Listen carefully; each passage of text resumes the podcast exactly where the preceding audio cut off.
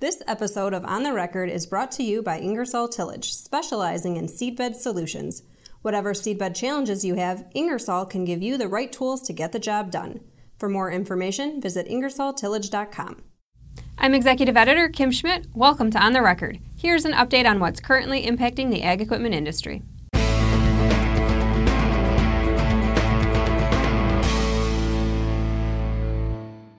AGCO reported its fourth quarter and full year 2019 earnings on February 6th.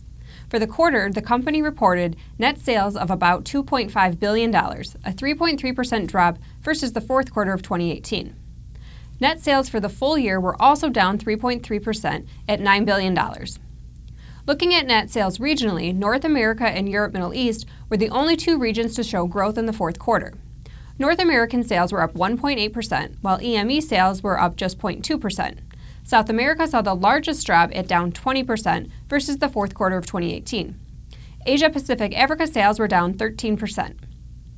Martin Richenhagen, AGCO's chairman, president, and CEO, says their results were impacted by higher than anticipated new product warranty costs. Warranty expenses increased by about $23 million in the fourth quarter. This was primarily due to field product improvement campaign costs to support new harvesting products, the company says. Looking ahead, AGCO is forecasting relatively flat global demand in 2020. CNH Industrial also reported its fourth quarter and year end earnings on February 7th.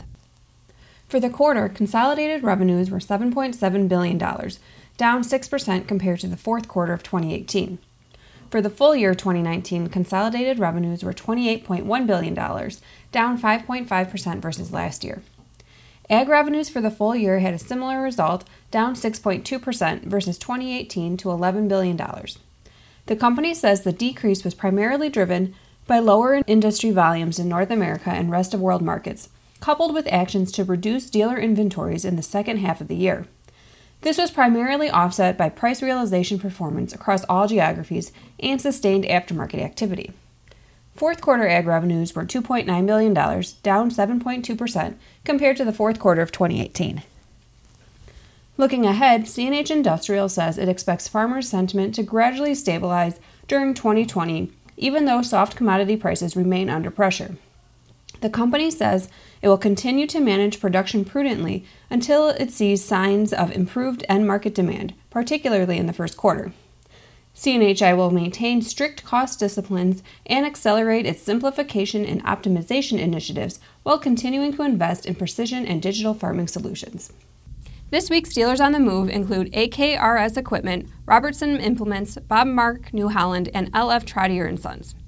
Nebraska John Deere dealerships Greenline Equipment, Stutheit Implement, and Plains Equipment Group announced plans to merge their businesses, creating AKRS Equipment Solutions. The new dealer group will have 27 locations across Nebraska and parts of Kansas. The deal is expected to close by the end of March 2020. New Holland dealership Robertson Implements has acquired four locations from Moody's Equipment. The dealership now has 11 locations in Alberta and Saskatchewan. The North Battleford and Lloydminster locations of Moody's have been purchased by Novian Brothers.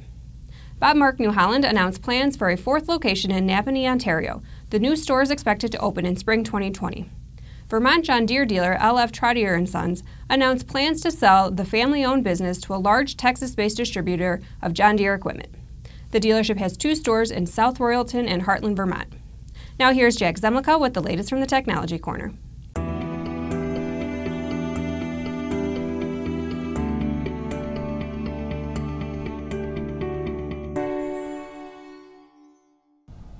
Thanks, Kim.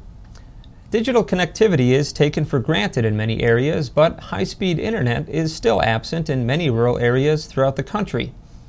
According to a 2019 USDA report, if expansion of reliable digital connectivity into rural farming areas were achieved, the benefits could result in a nearly 18% increase in total production, which could equate to more than $50 million in annual gross benefit for U.S. agriculture.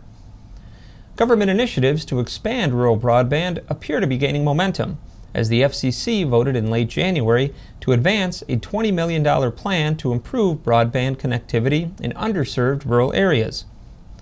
The Rural Digital Opportunity Fund plan is an extension of a 2018 program which allocated nearly $1.5 billion to create broadband infrastructure for more than 700,000 rural homes and businesses across 45 states. The improvements could have short and longer term benefits for farmers and precision service providers, says Todd Janzen, attorney with Janzen Ag Law in Indianapolis, especially as automation continues to expand in ag. If we're talking about increased field connectivity, that would be very valuable because we're hearing and seeing more and more talk about using artificial intelligence and machine learning on equipment. For that to work, you have to have good connection to some form of cloud based processor because your artificial intelligence doesn't usually just exist on the device. It's usually connected to some larger mainframe or server where it can combine data and information with other users as well to make decisions. Another factor in the expansion of rural broadband is the development of 5G wireless connectivity. The gradual rollout of the network, which began in 2019 by select service providers, is designed to provide higher bandwidth and lower latency to a higher volume of digital devices. Back to you, Kim. Thanks, Jack. Artsway Manufacturing had a solid fourth quarter to finish off its 2019 fiscal year. This was the strongest fourth quarter the company has had since 2014. At the end of the third quarter of 2019, Artsway Agricultural Products segment sales were down 18.4% year over year. For the full year, Ag segment sales were down 5.8%, largely due to a strong fourth quarter. The last quarter of the year saw a 59% year over year improvement in Ag product sales. Overall, Artsway finished 2019 with a 16% improvement over 2018, recording $22.9 million in net sales for the year. Now, here's Associate Research Editor Ben Thorpe with a report on the results of the latest Ag Economy Barometer from Purdue University. Thanks, Kim. Purdue University's Ag Economy Barometer rose to 167 in January, a 17 point jump from the 150 reported in December. The rise was mostly attributed to an increase in optimism about future conditions in agriculture. The index of future expectations rose to 179, while the index of current conditions was mostly unchanged from December. The improvement in future expectations coincided with President Trump's signing of the Phase 1 trade agreement between the U.S. and China. The percentage of farmers who expect the soybean trade dispute to be settled rose to 69% in January, up from 54% in December. That percentage has been rising since July, when 22% of producers said they expected a quick resolution to the dispute. At the same time, a total of 80% of farmers in January said they expect a favorable outcome to the trade dispute, compared to 72% in December. Despite the improvements in future expectations, the Farm Capital Investment Index fell four points in January to 68. The index is based on a question that asks farmers if now is a good time to make large investments in things like machinery and buildings. Despite the small decline in January, the index remains stronger than it was in late summer, when it ranged from the high 40s to the high 50s. Back to you, Kim. And now from the Implement and Tractor Archives. New Holland traces its roots back to 1895 when Abram Zimmerman founded a blacksmith shop in the Pennsylvania town of that name. In order to expand his business, he began retailing stationary engines to power farm machines such as animal feed mills, but his customers often found that the units froze during harsh winters. This led him to develop a freeze proof engine of his own design.